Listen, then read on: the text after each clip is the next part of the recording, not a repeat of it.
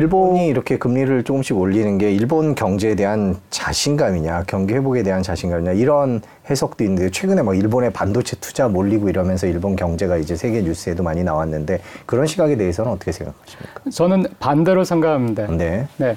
금리를 올리지 못하고 올리지만 올리는 방향으로 움직이는 거는 이제 어쩔 수 없다고 제가 말씀드렸는데, 그 올리지만 올리는 거를 이렇게까지 막 조심스럽게 조심스럽게 잘 못 올리고 하는 것이 그만큼 일본 경제에 대해서 자신감이 없기 때문이에요.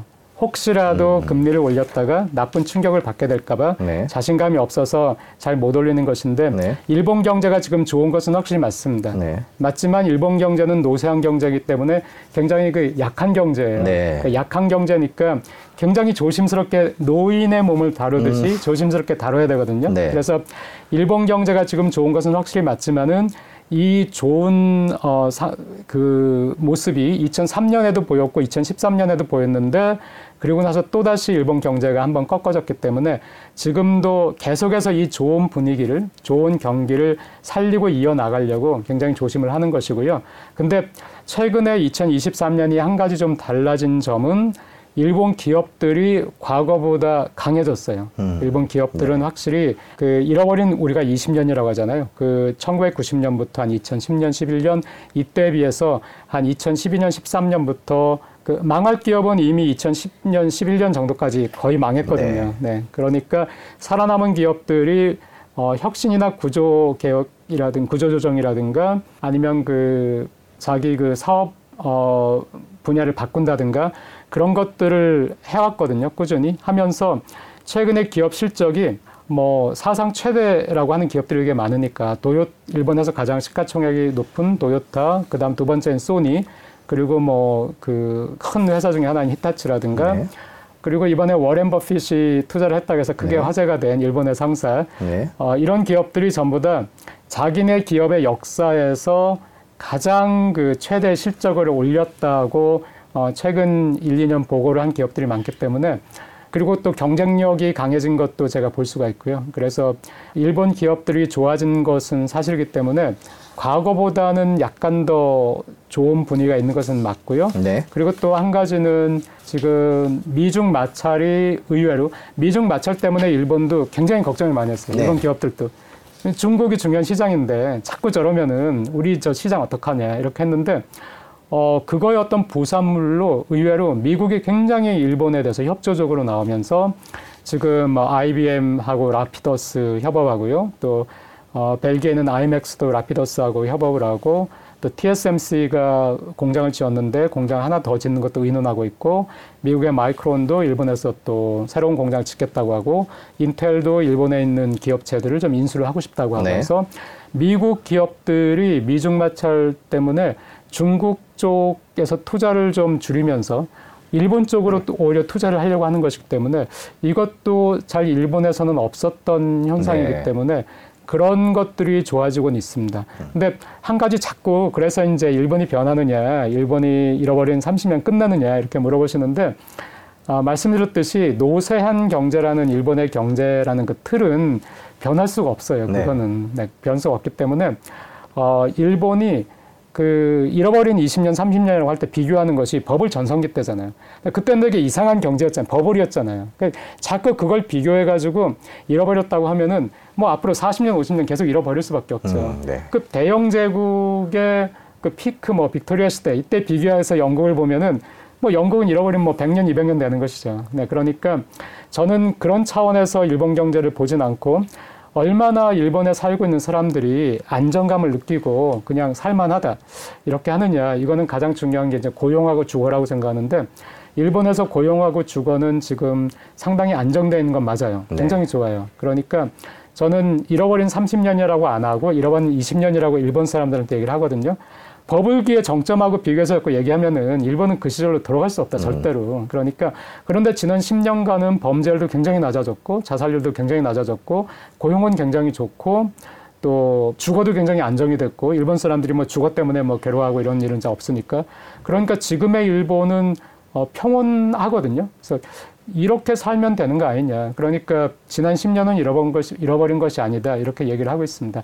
그, 한 가지 혹시, 어, 일본 경제 관심 있으시니까 일본에서 구십육 년, 구십칠 년 정도까지 그 생산 가능 연령 인구 십오 세부터 육십사 세가 피크가 된 거는 구십육 년, 구십칠 년 정도거든요. 네. 그리고 또 음. 일본의 인구 자체가 피크가 된 거는 이천십이 년 정도부터.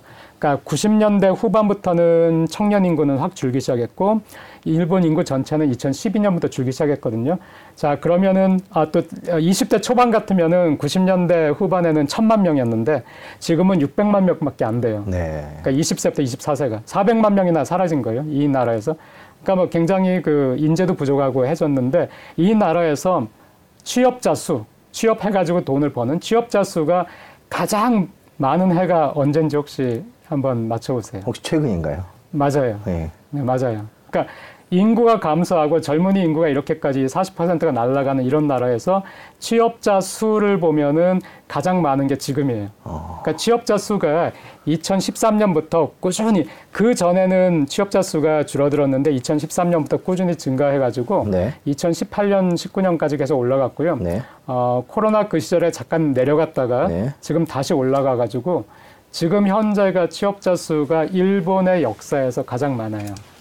그러면 지금 일본 경제를 지금 쭉 말씀을 해주셨는데 기업들의 상황은 좋고 그렇다고 해서 예전에 그 버블 때 수준은 아니지만 괜찮다 이렇게 정리할 수 있는 건가? 일본 경제를 좀 정리를 해주신다면요. 네, 지금 말씀하신 그대로입니다. 그러니까 버블기만큼 좋지는 않고 그때로 돌아갈 수도 없고 굉장히 강력한 다시 뭐 세계 이 위 막 이렇게 아니면 미국을 압도하는 어, 프랑스나 독일을 뭐 압도하는 그런 경제로 일본이 다시 갈 수는 없는 것이지만 지금 현재 일본 상황은 고용이 굉장히 좋고 기업의 실적이 또 고용이 좋은 것은 기업의 실적이 좋기 때문인데 기업들이 많이 경쟁력을 회복했기 때문에 지금으로서는 어느 정도 어, 평온한 상태 어, 하지만은 과거에 자꾸 좋았다가 꺾인 경험이 있기 때문에 네. 그 긴장감, 어, 두려움 음. 이런 것은 여전히 어, 사회에 남아있는 그런 경제라고 할 수 있습니다. 네, 일본 기업 얘기를 해주셨으니까 좀 여쭤볼게요. 반도체 관련해서 설비 투자가 크게 늘었다는 그런 기사가 나왔습니다. 뭐 말씀해주신 대로 반도체 투자가 늘었고요. 그 또 워렌 버핏이 투자했다는 무역상사 이 두 가지 음. 정도가 우리나라에서 많은 기사에서 많이 보이는 것 같은데 실제로도 그 두 분야에서 일본 경제에서 좋은 분위기가 있습니까? 네, 그렇습니다. 반도체가 처음에 티에스엠씨가 일본에 반도체 공장을 짓는다고 했을 때는 그때만 해도 이렇게까지 분위기가 좋진 않았어요. 전문가 중에서도 뭐 반신반의도 많이 했고요. 그런데 그 뒤에 미중 마찰이 있으면서 이 티에스엠씨의 반도체 공장이 굉장히 그 스포트라이트를 받게 됐거든요. 근데 처음에는 그 일본은 그 이십이 나노미터 그 이하로는 만들 수 있는 공장이 없었어요. 없는데 티에스엠씨도 처음에 왔을 때는 뭐 이십이 나노 그 정도까지 그 만든다. 그러니까 네. 첨단, 첨단 그 반도체를 만드는 것은 아니었고요. 그랬는데 왜 그러면은 뭐 그 정도 반도체를 일본에서 만드냐 하면은 현재 그 첨단 반도체가 필요한 부분이 있고 또 그렇지 않은 부분이 있는데 일본에서 굉장히 중요한 것은 일본은 지금 자동차 산업이 가장 중요하니까 차량용 반도체 음. 아니면 소니의 이미지 센서에 필요한 그런 반도체 지금 티에스엠씨와 같이 투자를 한 것이 소니하고 덴소거든요. 덴소는 이제 도요타를 위해서 그 부품을 만드는 덴소와 소니인데 그러니까 덴소와 소니가 필요한 반도체를 티에스엠씨가 일본에 와서 만들어주는 거예요. 네. 그래서 그 티에스엠씨가 구마모토에 공장을 짓는데 그 구마모토 공장도 덴소하고 소니의 공장하고 가까워요. 네, 그곳에 이제 같이 협업을 하기 위해서 온 것이고 그 비용의 절반을 이제 일본 정부가 내겠다는 것인데 어, 그렇게 해서 티에스엠씨가 처음에 왔는데 이제 어, 그 중국 반도체 시장이나 생산이 위축될 수밖에 없다는 것을 이제 전 세계가 이해하기 시작한 거잖아요. 그렇다면은 어, 반도체를 더 많이 생산할 수 있는 어딘가가 있어야 되는 것인데 미국이 계속해서 이제 삼성이라든가 티에스엠씨 보고 우리한테 와서 공장을 지어라 하기도 했지만은 또 일본이 이제 반도체 생산 기지로서 어, 주목을 받게 돼서 티에스엠씨가 오니까 네, 그렇게 해가지고 또 지금 일본의 이제 소부장이 굉장히 강하니까 강한 우리가 알고 있잖아요. 소재에서도 뭐 전 세계 뭐 삼십 퍼센트 장악을 하고 있고, 또 그 장비에서도 네 그 정도나 그 이상 아 장비가 삼십 퍼센트 아마 소재는 그보다 좀 높을 거예요. 네, 장악을 하고 있으니까 어 미국의 이제 반도체 공급망이 막 흔들릴 수도 있는 이런 상황 속에서 미국의 기업들도 일본에서 일정 부분 생산을 하면서 그러면 일본의 소부장하고 같이 결합을 해가지고 생산을 할 수가 있는 것이고, 또 오픈 이노베이션이라고 해가지고 반도체를 삼성이 반도체를 뭐 삼 나노, 이 나노 이렇게 갈 때도 삼성 혼자 갈 수는 없어요. 그러면 그만큼 거기에 필요한 소재라든가 장비도 누군가가 대줘야 되니까 같이 연구를 하고 같이 움직여야 되거든요. 그러니까 미국의 마이크론 같은 경우에도 일본에 와가지고 첨단 반도체를 이제 생산하겠다 하면서 일본에 있는 소부장과 같이 협업하기를 원하는 것이고요. 어, 인텔도 그런 의미에서 일본에 와가지고 이제 엠 앤 에이도 해보겠다 하는 것이고, 또 그 어, 라피더스 같은 경우에 뭐 국책 반도체 회사이기 때문에 일본의 대기업 여덟 개가 참여를 했지만은 지금 현재 나라에서 그 주도를 처음에 한 것이기 때문에 이게 오히려 또 경산성에서 저렇게 관여를 하면은 어, 망한다. 이런 또 속설이 일본에 있어요. 경산성이 나서면 망한다. 네. 근데 지금 라피더스는 경산성이 나서고 있기 때문에 어떻게 될지 모르겠지만 어쨌든 그 아이 비 엠이라는 미국 기업으로부터 그 라이센스를 받아가지고 이 나노의 그 공정 기술을 받아가지고 어, 아이맥이라는 또 벨기에의 그 연구 기업하고 같이 협업을 하는 것이기 때문에 어, 그렇게 공장이 계속 지어지고 또 그 증설이 되고 한다는 것은 신설되고 증설되고 한다는 것은 그만큼 투자가 늘어날 수밖에 없는 음. 것이잖아요. 그러니까 반도체 쪽에서 투자가 늘어난다는 것은 너무나 당연하고 이 그럼 이렇게 된 반도체가 나중에 결국에는 막 삼성도 위협하고 에스 케이 하이닉스도 위협할 것이냐 하면은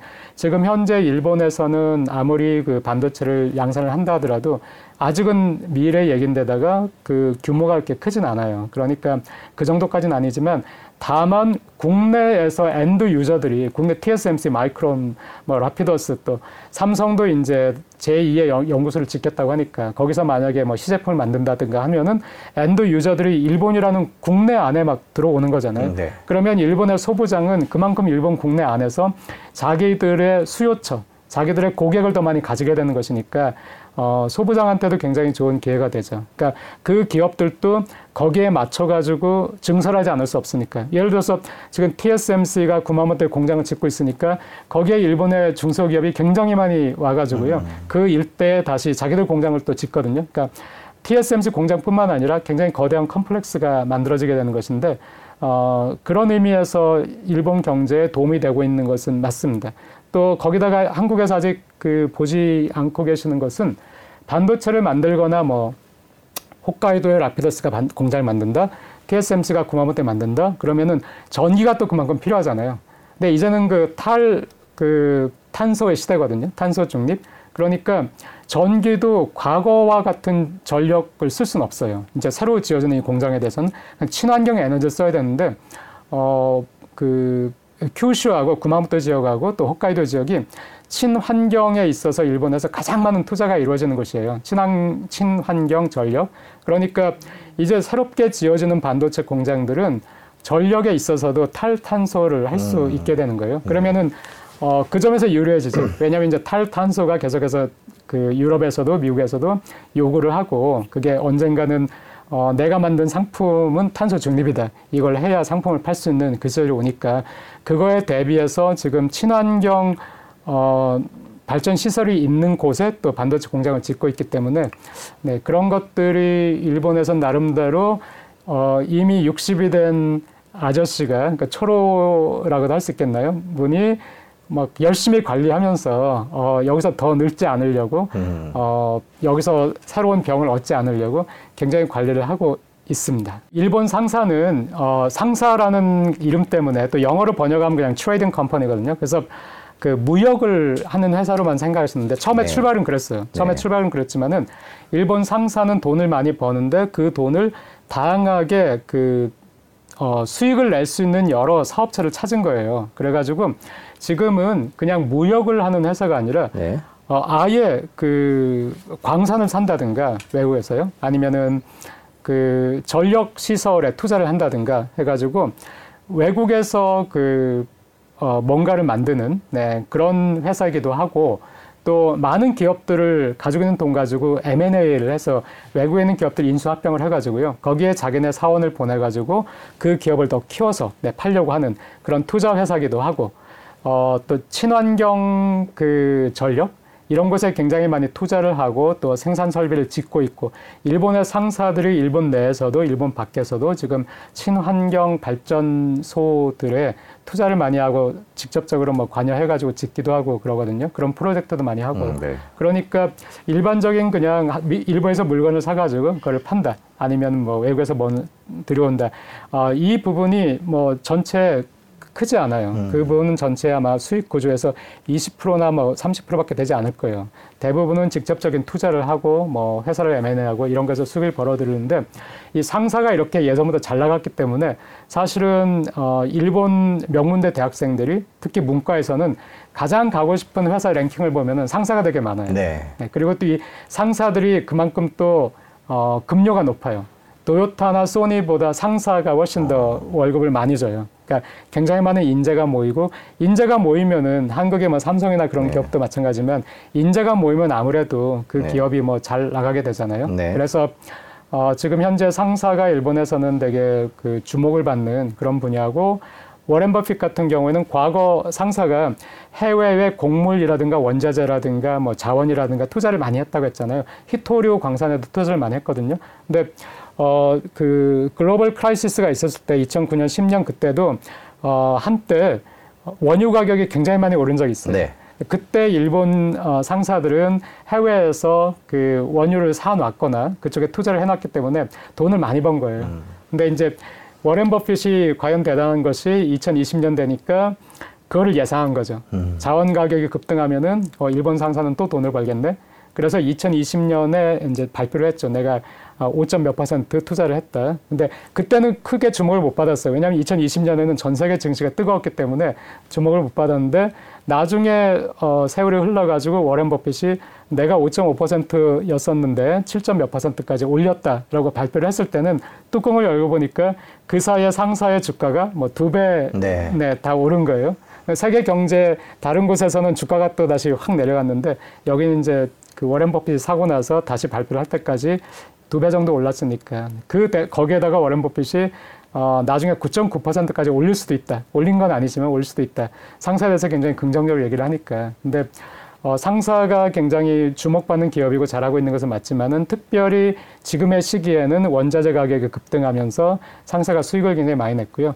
근데 상사 스스로가 그래요. 어, 원자재 가격이 급등해서 수익을 많이 냈기 때문에 사상 최대의 이익을 냈지만은 지금 원자재 가격은 이제 앞으로 안정될 거라는 예상이 많잖아요. 어떻게 될지 모르지만 예상으로는. 네. 그러니까 상사 스스로가 네. 그러니까 상사 스스로가 우리의 이 다음번 올해 삼월 결산에서는 사상 최대였지만은 내년 삼월 결산에서는 올해보다는 못할 것이다라고 네. 상사 스스로는 얘기해요. 대신에 이제 그만큼 돈을 많이 벌었으니까 어, 우리가 친환경 에너지라든가 새로운 그 수익 구조 어, 만들어가지고 더 이제 돈을 버는 구조를 만들겠다고 얘기는 하지만은 당장에는 올해만큼 좋지는 않을 거예요.